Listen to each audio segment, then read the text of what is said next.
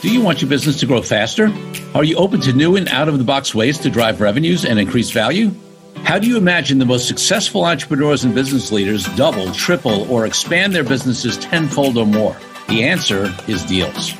This is a weekly podcast featuring conversations with business owners, executives, and leaders as we reveal behind the scenes details that give you, our listeners, the confidence to pursue your own deal driven growth.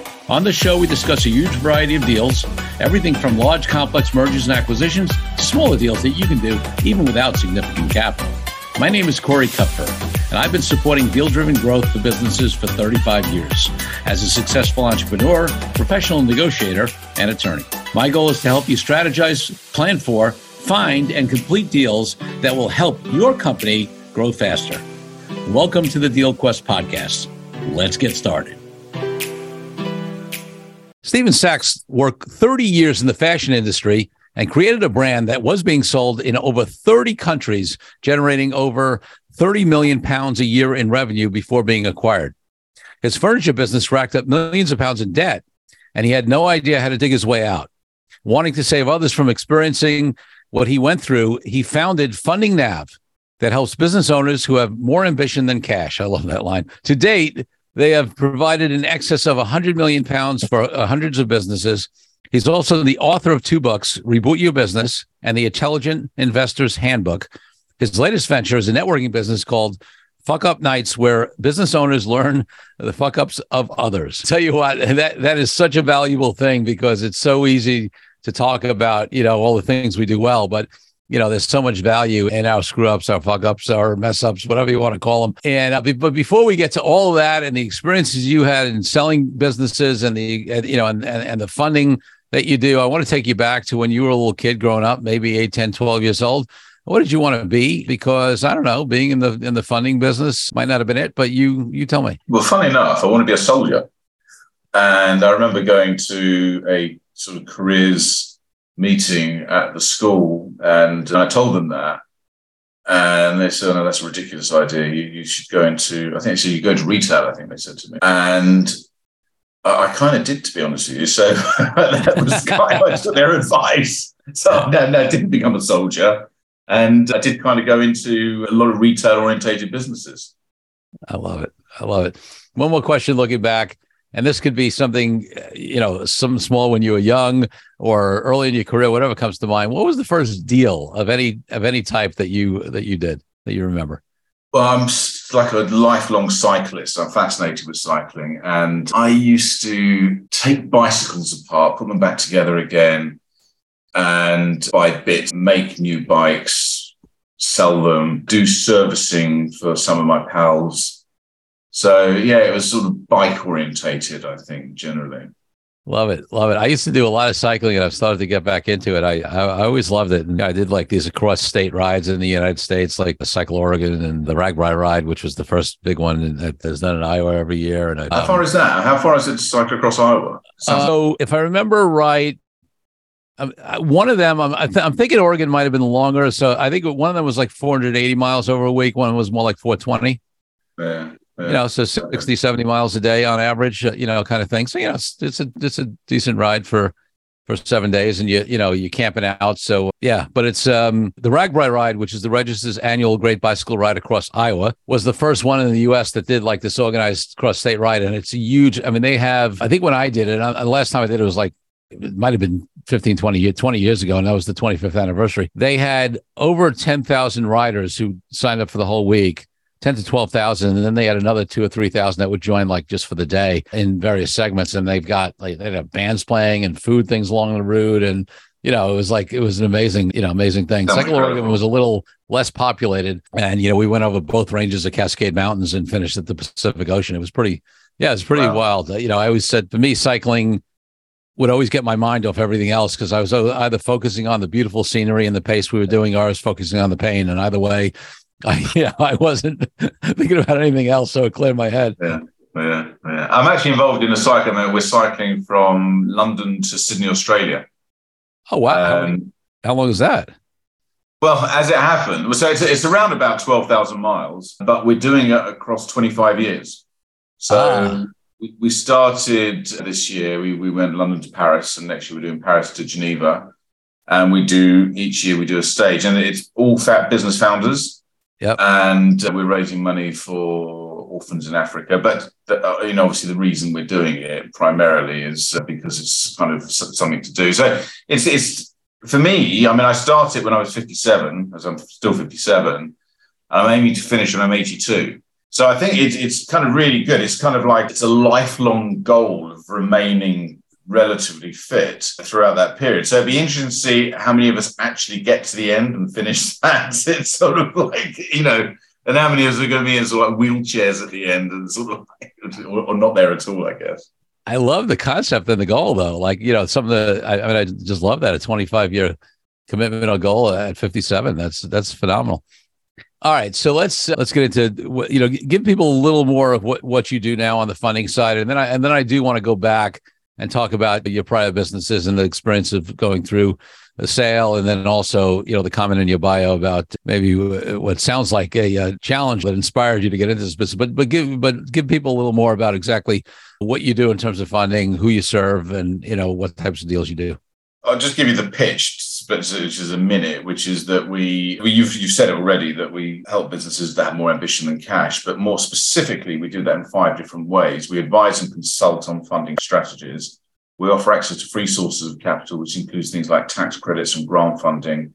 We help businesses to raise debt, which is often venture debt nowadays rather than asset based lending. Yeah. I help businesses to sell equity through the sale of shares to angels, high net worth VCs, or family offices and we're heavily involved in mergers and acquisitions. So the job essentially is to be very social in the whole business growth area. And in London, and I think in, in, most sort of metropolitan cities nowadays, but in London especially, it's very easy. It, it's a kind of thriving business growth area. There's a lot going on, generally in service businesses rather than in sort of manufacturing or product businesses. And some of those businesses, for one reason or other, either they're going through growth stage, there's something going on around an acquisition or something like that. They need a turnaround. You know, they're, they're, they're declining in some way. The cash being a bottleneck is, is, a, is a, obviously a common issue in business. And,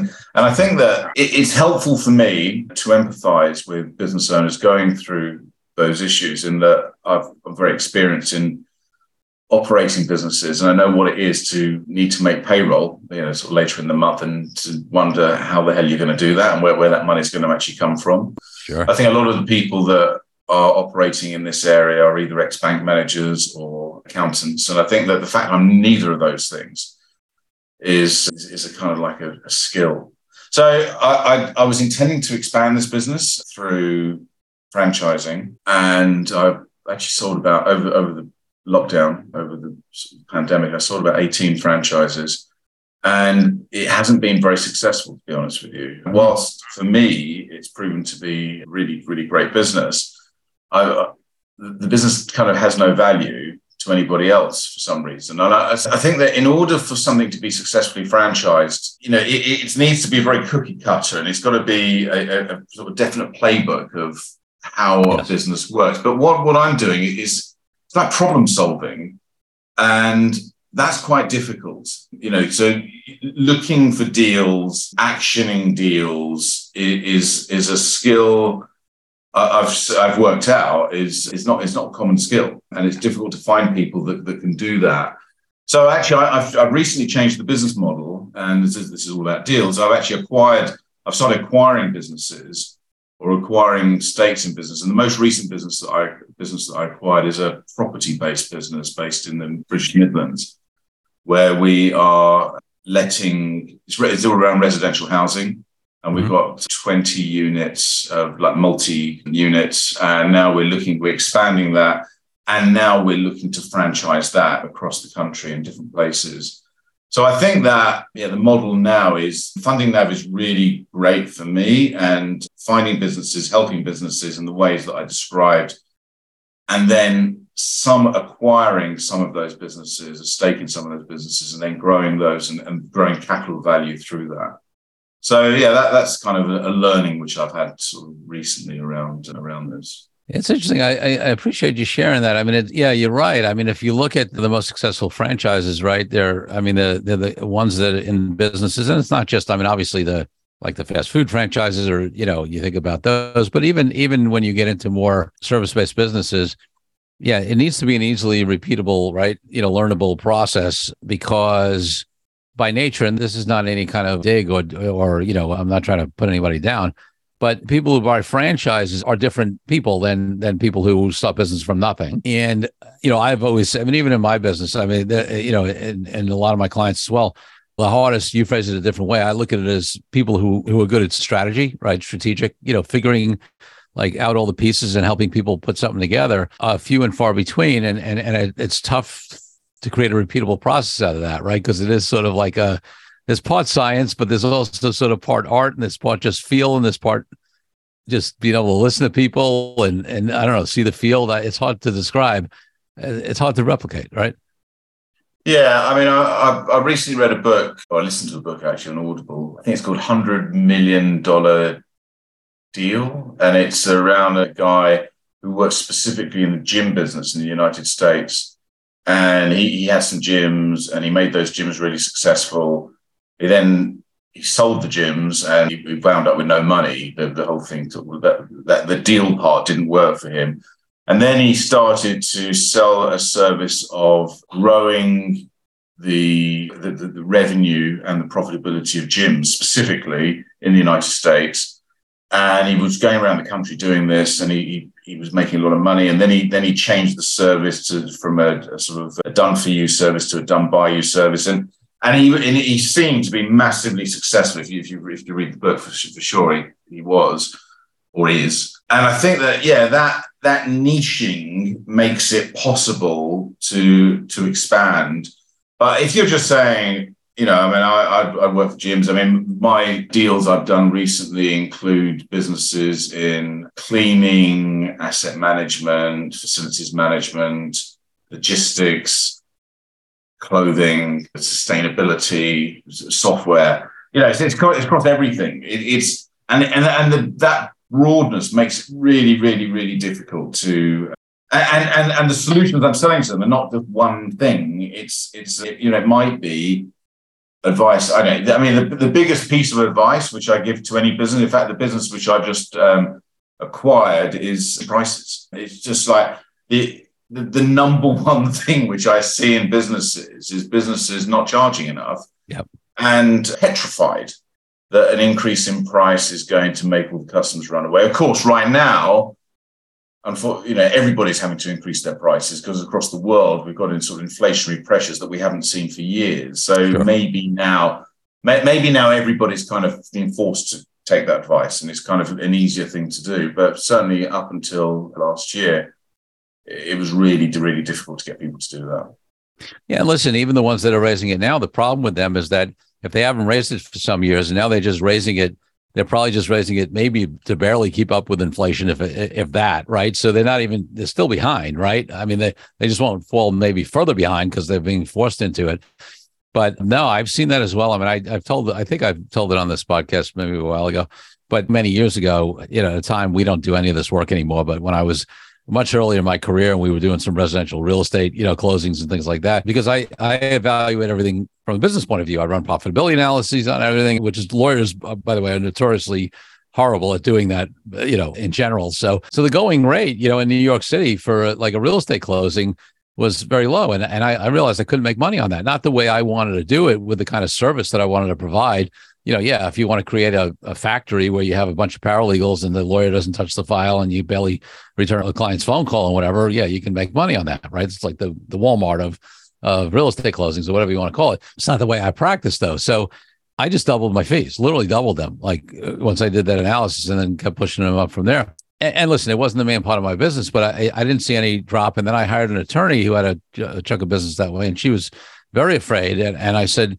I said, I asked her the question. I said, if we double your fees, how much business do you think she, you know, I'd lose? And her answer to me was, I don't know, 25, 30%. I said, I said, even if you're right, like, like you may not even lose that, but let's say you lost 30%, right? You're now making, you know, more money for le- a lot less work, right? You know, because you know you losing thirty percent, but you're making double, Yeah. right? So Yeah. you know it's it's amazing, and like even that math in, in her own you know numbers. And by the way, it turned out that she was only down, if I remember right, like sixteen percent, you know, from the year before, and she was making double by the time we got done that year. You know, hmm.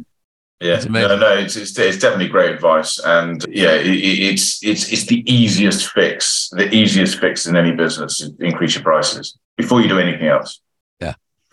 All right, all right. So so you you, you exit that business, at, you know, let's call it a decent deal, right? Yeah, yeah. And um, and now what what do you do next? Is the next business the, the other business described in the bio where, where it sounds Yeah. like there were some interesting lessons uh, Yeah, learned? yeah, yeah, yeah, yeah. So I started to. I was always interested in interiors and furnishings, and I had a. I actually so I had, did have a bed linen business in the middle of all that, which I also exited. I sold, and then I started to. I became interested in reproduction, mid-century furniture. Like Eames, for example. And I started to get this stuff made in China, import it, and I was selling it through newspaper advertising online. And yeah, it was it was pretty good because these, there was a good margin in these products. I, I didn't have to work hard on design because it was already kind of done for me. It was okay selling it from a legal perspective at the time. And everything was moving ahead. And suddenly the external situation changed in several different ways. In fact, two things happened which really, really created a huge problem for me. The first thing was that the law changed and the it, it became very difficult, illegal actually. The design copyright after somebody's death extended, which meant that an Eames chair, for example, suddenly became illegal to sell. Right. So I had to stop selling some of my best lines and then I had to invest in design and try and create some of my own products. And it wasn't as good as the original sort of classic type product. And then the thing that really caused me a problem was the idiotic vote to leave the EU, which happened here in 2016, Brexit. Yep. And overnight, that had two impacts on the business. The first was that there was a lot of economic uncertainty. And as a result of it, the cost of acquisition of new customers increased by about 30%.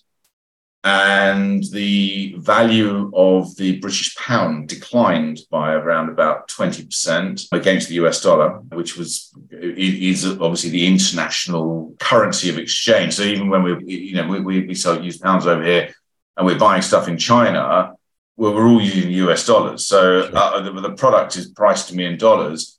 So my pounds are buying a lot less dollars than they were previously. So the combination of those two things meant that suddenly I, I could I, I, couldn't acquire customers profitably on the first sale. So right. suddenly I'm I'm in a situation where I actually needed I needed investment. I never I need, never needed investment in this business previously. I was in a situation where I was able to fund it based on sales. And at that time, this business was not that attractive for investment because it was. It, it's difficult getting a business funded, which is declined. Right. If you've got if you've got a hockey stick of upward-looking sales, and and you've kind of demonstrated that to an extent, and that's that's an that's not a difficult thing to fund.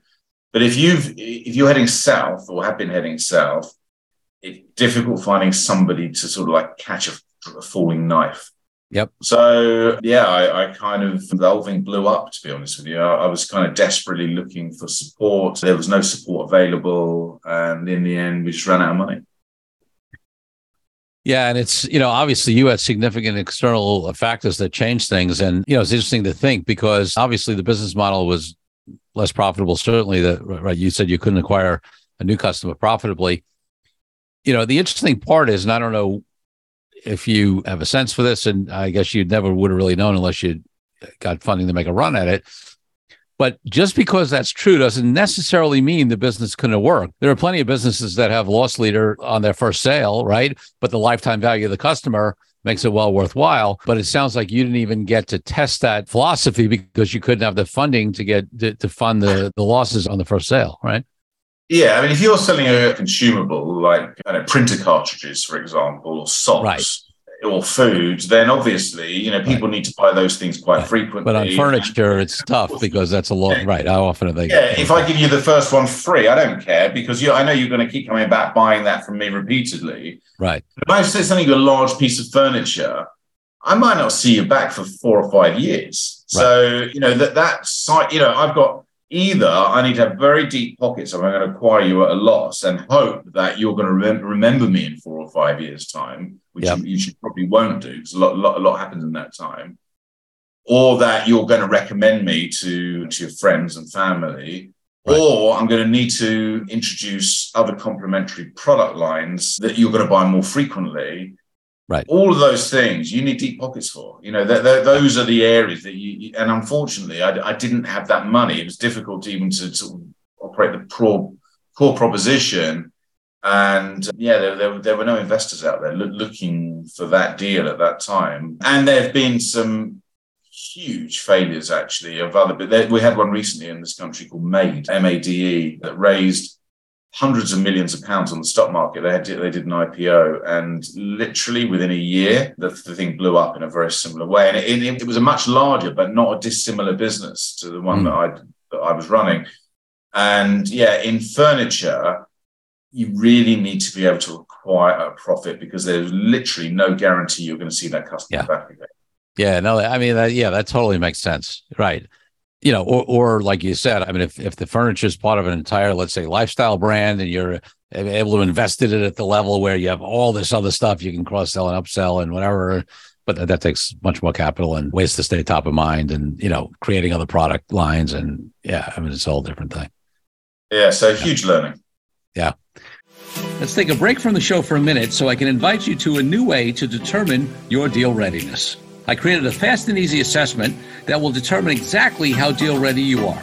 Once you complete the assessment, I use your responses to identify the obstacles that are holding you back from being a deal-driven growth genius.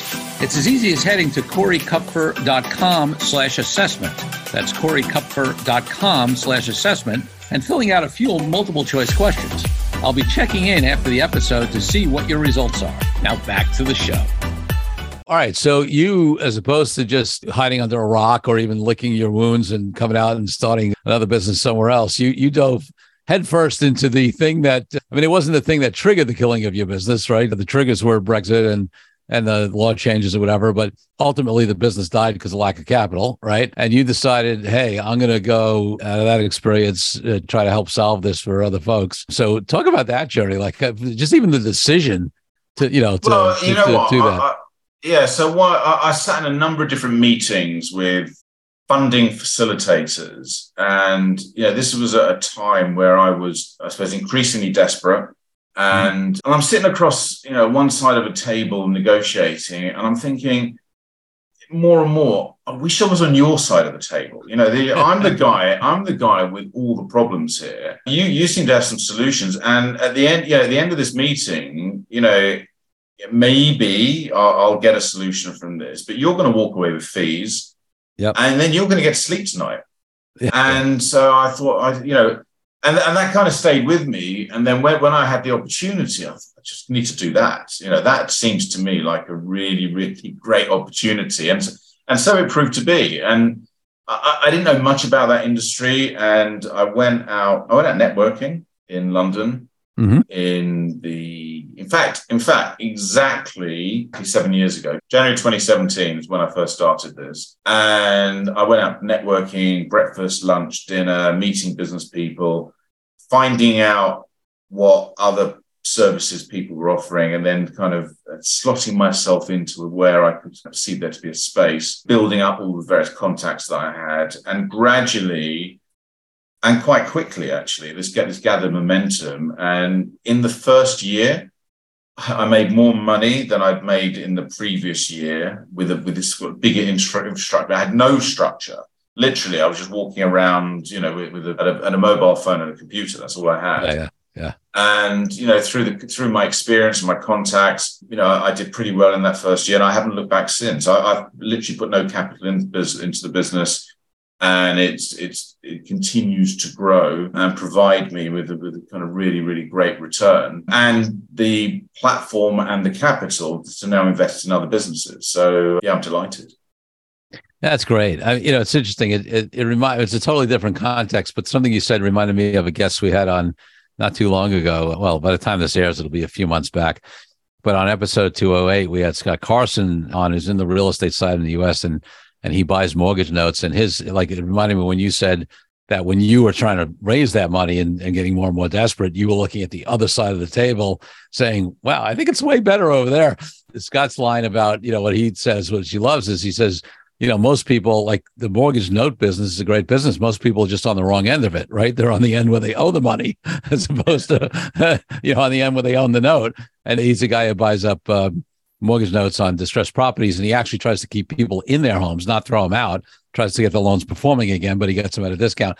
Obviously, if he's got to foreclose, he does. But the point is, I don't want to go too far down that road, but it's, but it was an interesting thing, you know, just this perspective of saying, hey, maybe the other side of this transaction of this deal is the better place to be, you know? Yeah, no, I, I, think that it's you know when, when, you have that kind of realization, you just kind of get driven internally to sort of and in you know with, before long you find yourself on the other side of the table. It's kind of inevitable, I think. Yeah. All right. So talk a little bit more specifically. I mean, you know, you mentioned it earlier, but on the different types of loans and, and, the businesses. But let's talk about like size of loans, the size of businesses that you deal with. You know, uh, you gave some examples of the industries and the types of lending, but what about you know size of company, size of size of loans? Uh, the stuff I've done recently is businesses from around about five million dollars in revenue up to 60 70 million dollars and in terms of loan size from one or two million up to 20, 25 million uh, mm-hmm. uh, type level, but, but both loans and also investments. Yeah. And is it all in the UK or is it outside the UK as well? To date, 98% of our business has been UK based. Mm-hmm. Got it. Great. And and do you, you you mentioned something and I'm not sure what you were saying. So do you actually make personal investments as as well, or or or are you do you participate in any of these syndicated deals, or and are they syndicated, or are you mainly matching people with appropriate investors and lenders? Well, initially it was all about broking deals and, yep. and advisory. Increasingly now we're we're starting. We, have got we've developed the capital and the wherewithal to start to make our own investments. Yep. And I see that as the future of the business. So, you know, we're, in a state of flux, moving from advisory and broking towards becoming an investor in our own right. And as I said, we bought one business outright, which is this property business I mentioned to you. Yes. But we're looking at making other investments now. And so I, I would imagine over the next few years, you know, we'll increasingly move to, to that direction of becoming an investor and lender.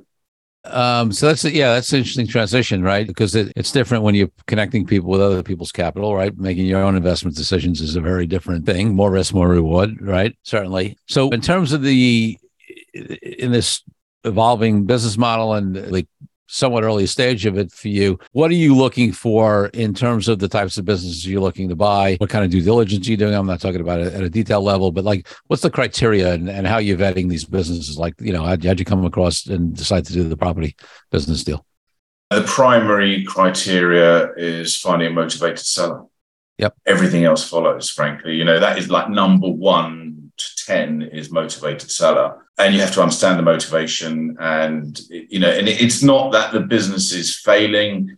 It's that the business is not a good fit for the entrepreneur or the founder any longer. And they've got a different they want to move in a different direction for whatever reason. And in a particular example of the business that we acquired there was a, a, founder he'd sold a share to, to, to another guy became his co-founder both of them wanted to emigrate. One of them had already moved to the Isle of Man. He's, he's, a, he's, a, YouTube influencer now, actually, which is a really interesting business model.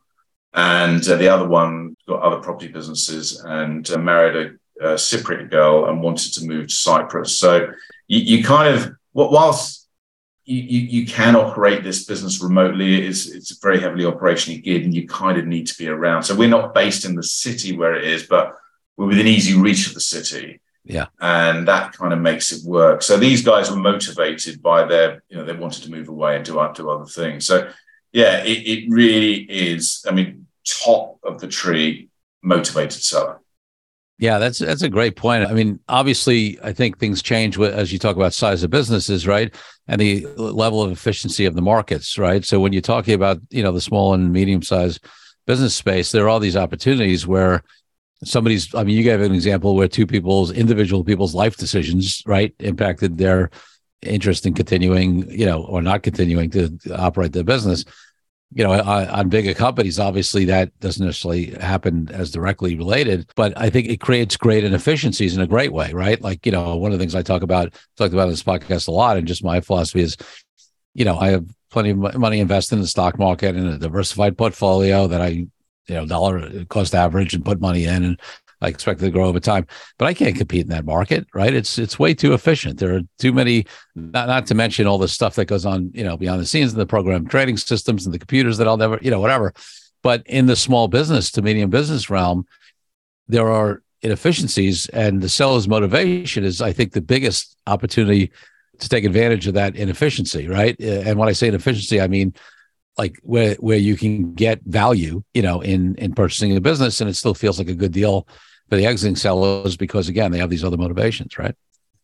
Yeah, but I, I, think that you're wrong to say that you can't see that in the stock market. I agree. The, the way that you're investing as a small guy, it, it's you can't do it there. But the, the, the, the players in that market are the changes happening all the time, right? So businesses are rationalizing their strategy. Somebody might say, you know, I'm kind of you know, we, we don't want to be in this particular industry anymore. This is this becomes an unloved operating unit. We kind of want to exit this business. They're a motivated seller. Yeah, it's it's not they're not one guy. This is a corporate deciding that they want to exit, and that's yes. the business that you want to be looking at and thinking, oh, hang on a minute, there's there's some hidden value here you know, I, I, I, could acquire this asset at a substantial discount. This is my opportunity. That's the market I want to be playing in. I, yeah. I guess I'm a value, I'm a value investor, right? Yeah, so, you know, yeah, I, clearly. You know, I, I, was looking at a Tesla, for example, uh, like a year or so ago, and you know, when the, the, it was like crazy times. Yeah.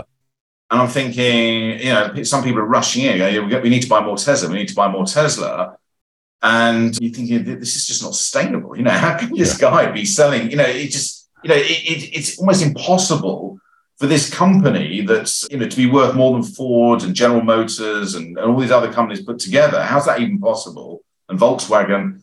And now you can see it's not possible, right? It's kind of, you know, suddenly this whole thing is, is heading south in, in a in a big way. I think 14% yesterday uh, alone. Yep. So yeah, for me, I, am kind of interested in, yeah, I'm, I'm, interested, I suppose, in, in, in, an unloved asset, you know, so, and, and, yeah. and I think it happens all across the market and you just need to be there in an imperfect market, probably not in real estate where, I mean, it does happen, but it happens a lot less.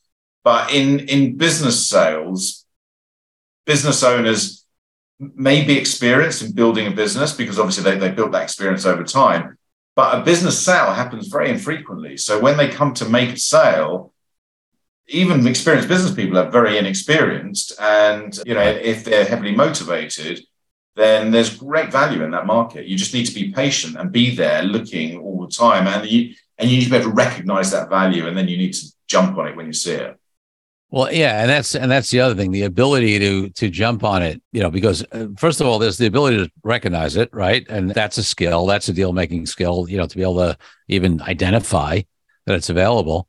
And then there are more people that can potentially identify that it's available, but not necessarily be able to take advantage of it right? Because they don't know they don't necessarily need their own capital, but they uh, they at least have to know how to raise capital, right, to be able to do a deal like that. So that combination of being able to identify the opportunities and being in a position through either one's own capital or access to capital to be able to take advantage of it is is is you know really a key combination, right? Yeah, yeah, yeah, and it doesn't take long. You know, given that businesses sell on a kind of algorithm, which is generally earnings multiplied by some kind of multiple, the multiple being connected to the repeatability, the, the industry, you know, a number of different factors.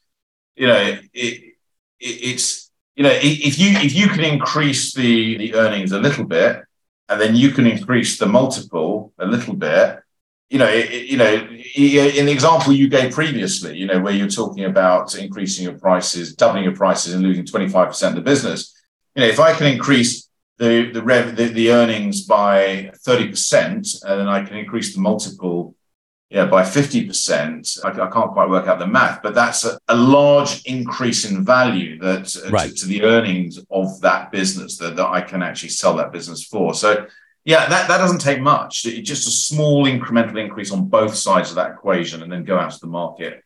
And yeah, there's a lot, there's a lot of value there. And I think, I think, I, I sincerely believe actually that's the quickest way to build to build wealth. Yeah, yeah, I, I think so too. But I, I often talk about the mindset of a deal maker on this podcast, and I talk about you know what it takes a little bit.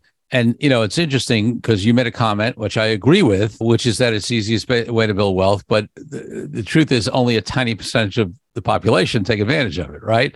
So, what is it in your mind that distinguishes the people who actually take advantage of that quickest way to build wealth and everybody else? I suppose this comes back to my failure to build Funding NAV as a franchise. Yep. Which is, as you said, you know, most people are, are looking for a kind of like a done for you solution and are not, are, are just not I don't know whether able to, willing to go out and make things happen themselves. And I, and I, and I don't know why that is because, because I'm somebody who likes making things happen themselves, yep. then I, I, I find it difficult to understand that other mindset. So I'm, I'm you know what, I'm, I'm probably the wrong person to ask, Corey, to, to be honest, because for me, for me, for me, this is just playing a game, right? This is, you know, this, this is like, you know, I, I love playing Monopoly with my daughter, for example. It's just like grown up Monopoly, really, isn't it? It's just looking at growing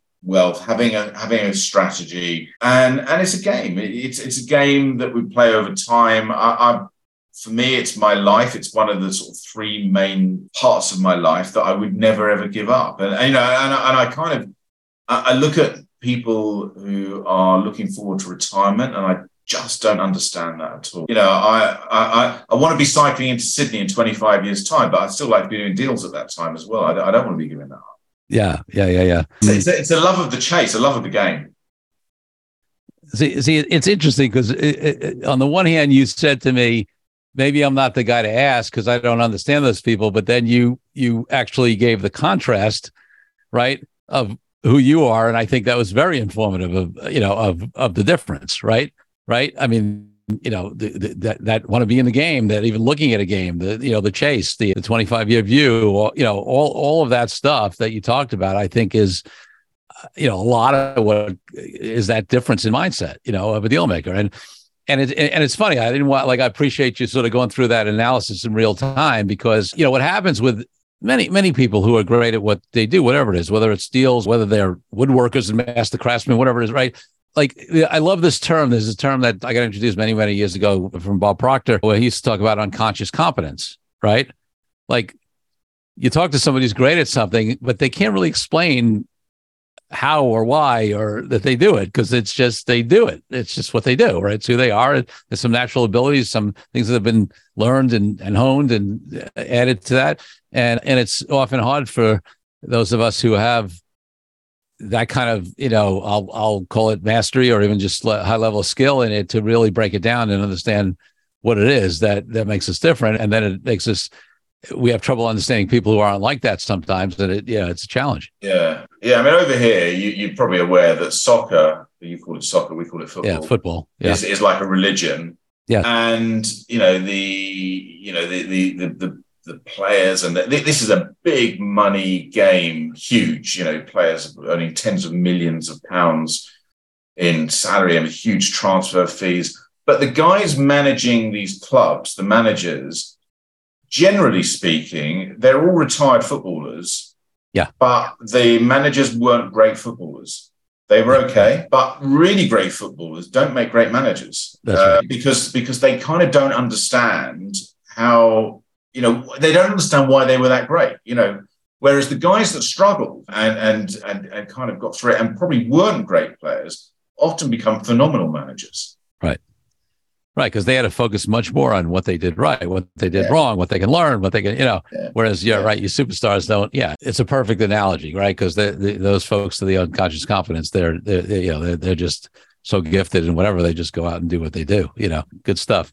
Well, listen, we before I get to my final two questions, because we are coming to the end here, is there anything else about what you do or the market in general, you know, or whatever that you, you know, anything you want to talk about as a last topic before we uh, I ask you my final two questions?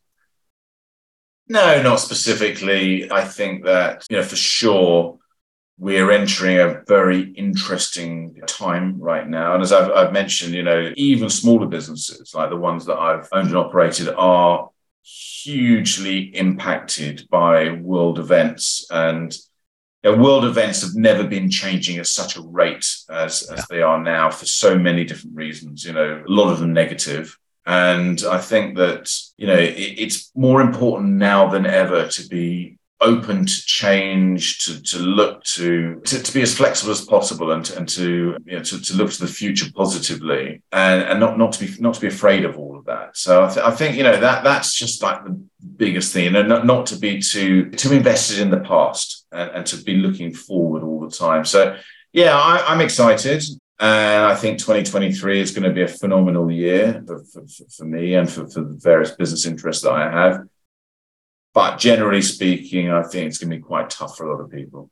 Yeah, listen, I, I think uh, I think that's another example of the mindset of a deal maker, right? Because those of us who and an entrepreneur and whatever, right? Because we, you know, we do keep this optimism, and also though we know that in challenging times and changing times and disruptive times, that actually creates a lot of opportunity as well. Well, listen, Stephen, thank you so much. It's great. Before we uh, get to my final question, just give people whatever contact information, website, anything you want to give so people can find out more about what you do. Uh, yeah, so the website is Funding Nav, in F U N D I N G N A V dot com. So that's where the sort of the, the, the business lives. And if you want to contact me directly, then I'm on LinkedIn, Stephen Sacks. SACKS. So yeah, I'm happy to connect with people and sort of, sort of chat and, and see whether we can offer any value. Awesome. So Stephen, my final question on the podcast is always about my highest value in life, which is freedom. And for me, that means freedom from all people around the world from oppression to why I've been an entrepreneur for decades and haven't had a boss. So it's a broad range for me. What does freedom mean to you and how does it impact your life and business? Freedom, yeah, like as you say, I, have also been in business all my life. I've never had a boss. I the, the, the, greatest value in my life actually is probably, probably family. Actually, I would say, but of course, without freedom, then everything else kind of doesn't really work at all. Sure. Yeah. So freedom, freedom for me is obviously get. You know, every morning I get up and I decide what am I going to do today, and each day is a little bit different. They're, they're actually they all start, but they're somewhat the same with uh, getting down the gym or getting on my, on my bike. But then, you know, I, I literally make it up as I go along and that that's that's freedom right every night i kind of as i get, get into bed i think wow you know wh- wh- whether it was good or whether it was bad if it was good it was my good and if it was bad then it was my bad and I can learn for the next day. Yeah, love it. Stephen Sacks, thanks for being such a great guest on the DealQuest podcast. All right, it's been a pleasure. Thank you for joining me on this episode of DealQuest, where we help you understand how deal driven growth can be your ticket to freedom. I want to invite you to a unique way to tap into the wisdom and experience of the DealQuest community. Join the DealQuest Deal Den Zoom calls, a free monthly 90 minute mastermind in the mastermind, we address all the challenges you may be facing and help support you with the opportunities that may arise in terms of deal driven growth. You will get input not only from me, but all the members on the call will collaborate and serve each other in a mastermind format. To sign up for the free mastermind, go to www.corykupfer.com slash dealden. That's corykupfer.com slash dealden. I'll see you there. I'm Corey Kupfer. Until next week, wishing you the freedom and financial prosperity that I know your Deal Quest will bring.